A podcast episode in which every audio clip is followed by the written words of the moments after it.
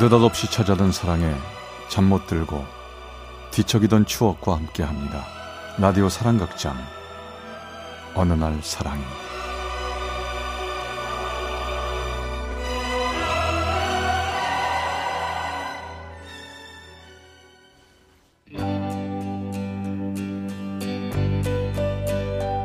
Sometimes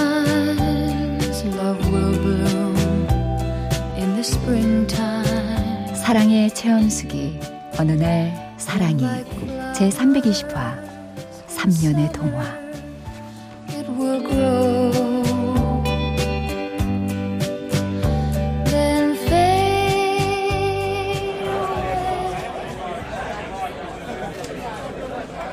아주머니 여기 소주 한 병이랑 따끈한 국물 있는 거 뭐 하나 주세요. 아유, 네.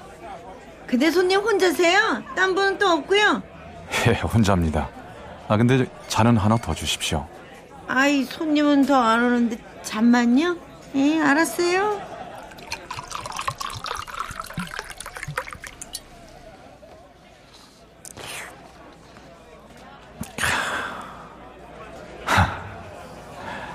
이거 봐. 당신 정말 나쁜 사람인 거 알지? 나 혼자 이게 뭐야? 나쁜 사람.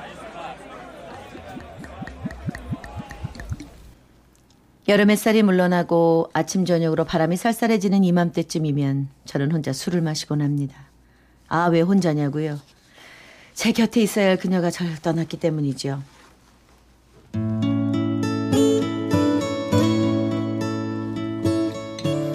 시골 작은 마을 일곱 남매 중에 마지로 자란 저는 고등학교를 졸업하고 서울로 와서 취직을 했습니다. 어려서는 공부를 제법 잘해서 집안의 기둥이라는 얘기를 듣곤 했지만 어려운 형편에 대학에 갈 순 없었고 어린 동생들을 키우는데 제 힘을 보태야 했으니까요. 어이 한군 어이 한군 일로 좀 와봐봐 아, 예, 사장님. 무슨 일이세요? 아 오늘 우리 딸 대학 등록금 내는 날인데 난 바쁘고 엄마도 갈 수가 없어서 그러는데 자네가 우리 딸하고 같이 좀 가줘 이 뭐 대학생이긴 해도 철이 없어서 큰 돈 들고 다니는 게 내가 영 불안해서 말이야 내가 좀 돈 줄 테니까 어, 얘랑 점심도 같이 먹고 알았지? 네. 제가 일하던 회사의 사장님은 저랑 같은 고향 출신이었는데요. 저를 잘 봐주셔서 늘 격려해 주셨고 회사 일 뿐만 아니라 사장님의 소소한 심부름이나 부탁을 청하곤 하셨죠. 그 덕에 사장님 따님과도 안면이 있었고 그날은 따님을 도와주는 부탁을 받은 겁니다. 당시엔 온라인 입금이 없어서 대학 등록금을 직접 들고 가야만 했거든요. 오빠 안 그래도 불안불안했는데 오빠 덕에 안심이야. 근데 오빠 친구도 같이 갈 건데 괜찮지? 같은 과 친구야. 친구? 아, 그럼. 나야 상관없지 뭐. 오케이. 아 저기 온다. 혜영아 여기야. 사장님의 따님을 만나는 자리에 나온 친구 그녀였습니다. 작고 마른 몸에 단발머리가 이뻤던 그녀. 안녕하세요 덕분에 저도 오늘 편한 마음으로 등록금 내게 됐네요 고맙습니다 아, 예. 아, 저야 뭐 같이 가드리는 게 전문데요. 그 순간 저는 하마터면 발을 헛디뎌 넘어질 뻔했습니다. 내 몸에 배어있던 기름 냄새 사이로 그녀의 샴푸 향기가 느껴지자 무릎에선 힘이 빠졌고 눈앞의 풍경은 모두 사라지고 그녀 얼굴만 둥실 떠오르는 것 같았거든요. 모든 일은 그렇게 시작됐습니다.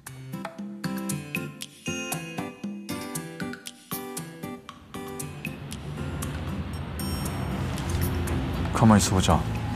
여기서 집으로 가는 버스가 몇 어? 번이더라? 오빠? 정수 오빠? 어 맞으시죠? 저예요 혜영이요 어? 회, 아니, 혜영아. 여, 여기 웬일이야? 어, 책 사러 서점 왔다가 들어가는 길이에요 오빠는요? 나? 나? 나? 저, 그러니까, 이- 저기, 그 순간 제가 말을 흐렸던 건 그녀가 품에 안고 있던 책들 때문이었습니다. 저는 자취방에서 라디오라도 들어볼까 하고 작은 라디오를 사러 가, 나온 길이었는데 그녀는 대학에서 공부하는 두툼한 책들을 들고 있었으니까요. 제목도 어려운 낯선 책들, 단정하게 차려입은 코트, 편하지만 고급스러워 보이는 낮은 굽의 구두. 그녀는 나와 다른 세계에 사는 사람이었습니다. 그런데 오빠 배고프지 않아요? 저 밥 좀 사주세요. 뭐, 밥? 저 나는 조, 좋은데 못 데려가는데. 아, 그런데 필요 없어요. 얼른 가요.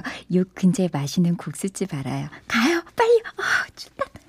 그녀 손에 이끌려 들어간 작은 분식집. 그곳은 정말 작고 초라했지만 따뜻한 국물은 겨울바람에 언 몸을 녹이기에 충분했습니다.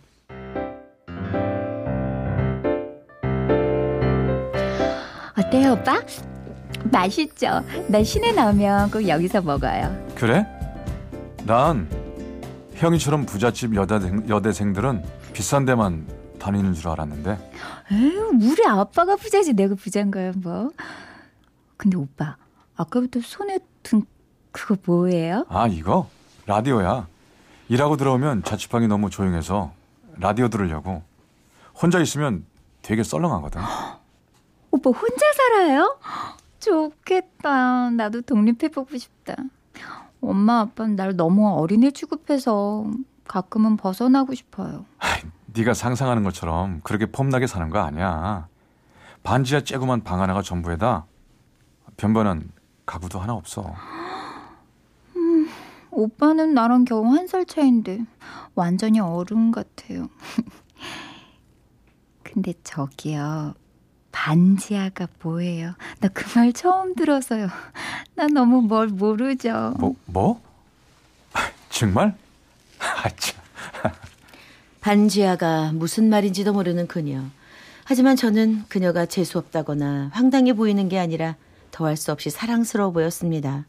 눈을 동그랗게 뜨고 조심스레 묻는 모습 속에는 책을 끼고 다니는 여대생과 기름투성이 공장 직원의 차이점은 아무렇지도 않게 훌쩍 뛰어넘을 수 있는 천진함이 담겨 있었거든요. 그 때문에 우린 한 달에 한 번씩, 그러다가 일주일에 한 번씩, 그러다가 또다시 매일 만나지 않으면 안 되는 사이가 되고 말았죠.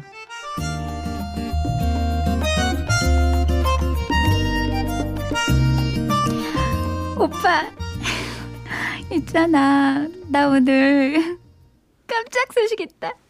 그녀 없는 생활은 더 이상 상상할 수 없게 된 어느 날, 그녀는 왠지 얼굴이 발갛게 달아오른 채 제게 말했습니다. 깜짝 선물? 그게 뭔데? 놀라지 마. 나 오늘 병원 갔다 왔는데 아기 생겼어. 뭐? 아, 아 아기? 정말이야? 우리 우리 아직 그러면 안 되는데. 너 너는 학교도 다녀야 하고. 야, 난 너 데려올 형편도 안 되고 그리고 무엇보다 니네 집에서 가만히 계시겠어? 그러니까 오히려 잘 된 거예요, 오빠. 모르겠어. 아기가 생겼으니까 이 아기 덕분에 우리 사이 장벽은 뛰어넘을 수 있을 거야. 우리 부모님 몸 약한 내가 얼른 자라 결혼해서 아기 낳길 누구보다 바라셨다고. 아니 그렇다면 더 문제 아니야. 귀하게 자란 데다 뭔까지 약한 딸을 나처럼 아무것도 없는 놈한테 맡기겠어? 어머, 오빠가 왜 아무것도 없어? 소중한 손자의 아빠인데? 너무 걱정하지 마. 우리 부모님 그렇게 꽉 막힌 분 아니야. 그녀는 밝게 웃었지만 저는 덜컥 겁이 났습니다. 따뜻한 집안에서 곱게 자란 그녀에게 세상은 늘 그렇게 반짝이는 것인지 모르겠지만 혼자 힘으로 모든 걸 헤쳐가야 하는 제게 세상은 차갑고 무겁기만 했으니까요. 아니나 다를까 그녀는 부모님의 거센 반대에 부딪혔는데요. 태어나서 처음으로 부모님께 언성을 높였던 그녀는 바로 그날 밤 제 자취방으로 왔습니다. 놀랐지? 나 이제 여기서 살 거야. 이제부터 우린 부부고 엄마 아빠라고. 야, 너 정말 이래야겠어? 다시 한번 잘 생각해봐. 가족 던지고 산다는 게 이게 어- 오빠, 이제부터 내 가족은 오빠랑 여기 뱃속의 아기야. 모르겠어? 그리고 우리 엄마 아빠는 우리 엄마 아빠는 언젠간 나를 이해해 주실 거야. 누구보다 내가 행복해지길 바라던 분들이니까 내가 행복해하면 두 분도 우릴 받아주실 거야. 난 그렇게 믿어. 그래. 내가 무슨 일 있어도 너랑 아기 행복하게 해줄게. 나도 열심히 살 거야. 근데 오빠, 난 반지하란 말도 몰랐는데 이젠 반지하의 안방마님이 됐네. 나 정말 어른 됐나 봐. 당연히 어른이지 엄마가 될 텐데 어른 아니면 큰일 나게. 그렇게 우리는 행복해지기로 했습니다. 살림이라고는 아무것도 모르던 그녀는 밥을 할 줄 몰라 생사를 씹으면서 퇴근할 저를 기다리면서도 웃음을 잃지 않았고 저 역시 배가 불러오는 그녀를 위해 일이 끝나기 무섭게 집에 가서 집안일을 하면서도 지치질 않았죠. 그런데 혜영아 나왔어. 붕어빵 냄새가 하도 좋길래 사. 어? 어? 혜영아 왜 그래? 혜영아. 혜영아. 왜 그래? 오빠 어. 오빠 어. 나 기분이 좀 이상해. 아저 혜영아 혜영아 제발 눈 좀 떠봐. 어? 정신 차려 혜영아. 그날 제 기분은 누구한테 흠뻑 두드려 맞고 싶은 심정이었습니다. 살이 터지고 뼈가 으스러지도록 맞고 나면 저의 죄책감이 덜어질까요? 의사 얘기를 들으니 그녀는 선천적으로 심장이 약해서 아기를 갖기 힘든 정도인데 그걸 몰랐냐고 몸이 이렇게 허약해지도록 왜 더 잘 먹이고 잘 돌보지 않았냐고 얘기하는데 무능하고 무심했던 제 자신이 너무너무 미워졌죠. 그래서 얕은 숨을 쉬며 힘겨워하는 그녀를 병원에 눕혀놓고 저는 그녀의 아버지를 찾아갔습니다. 자네였구만. 아무도 모르는 아무것도 모르는 우리 딸을 뺏어간 자- 녀석이. 아 누군가 싶었는데 우리 혜영인 잘 지내나? 용서하십시오 아버님. 지금 혜영이 많이 아픕니다. 임신 때문에 몸이 많이 약해졌는데 저 그것도 모르고 아버님 혜영이 좀 살려주십시오. 전 내치셔도 괜찮으니까 제발 혜영이 좀 살려주세요. 혜영이 우리 혜영이 그애 어딨어? 어딨어? 어디야? 어?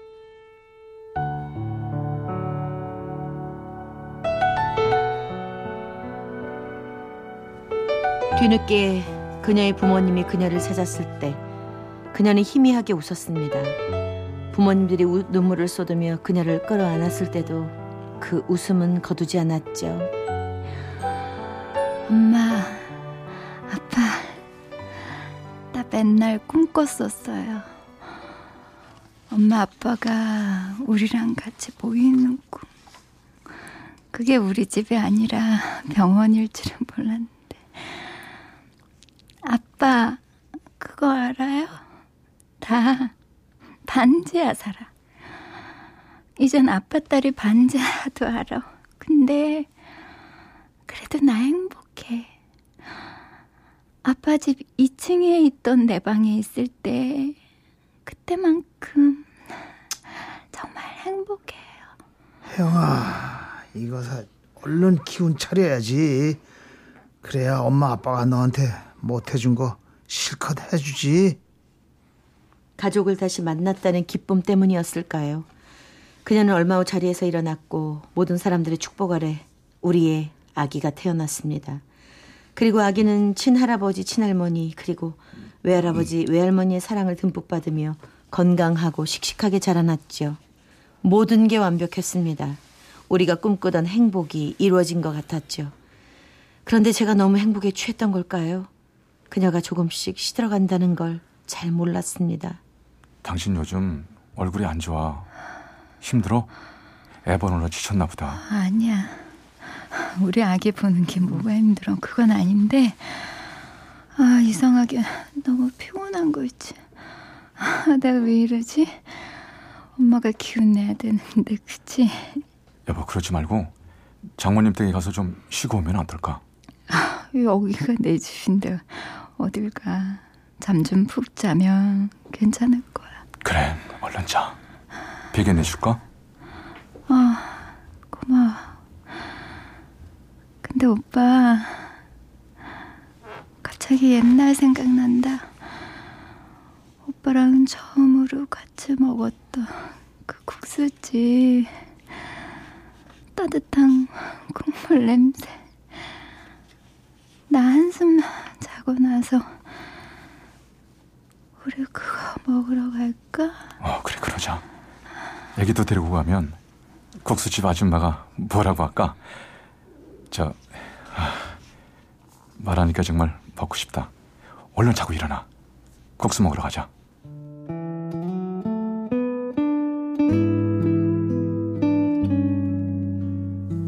근데 우리는 그날 국수를 먹으러 가지 못했습니다. 잠들었던 그녀가 다시는 눈을 뜨지 못했기 때문이죠. 3년이었습니다. 딱 3년. 그녀와 함께한 시간은 그게 전부였습니다. 그렇게 그녀가 떠난 지 몇 년이나 됐냐고요?